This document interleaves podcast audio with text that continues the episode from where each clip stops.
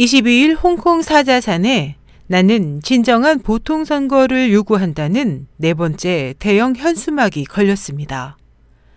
한 현지 시민에 따르면 22일 오전 사자산 정상 부근에 길이 약 8m, 폭 3m가량의 노란색 대형 현수막이 또다시 걸린 것을 발견했습니다.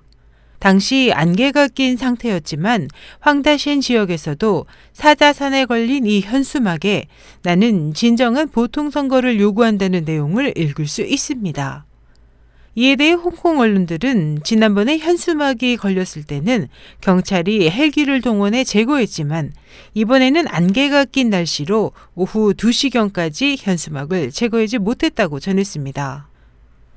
지난해 홍콩 시민들은 우산운동 기간에 홍콩 정부가 행정장관 보통선거 문제에 대해 책임을 회피하고 자신들의 요구를 받아들이지 않자 세 번에 걸쳐 사자산에 보통선거 실시를 요구하는 현수막을 걸은 바 있습니다.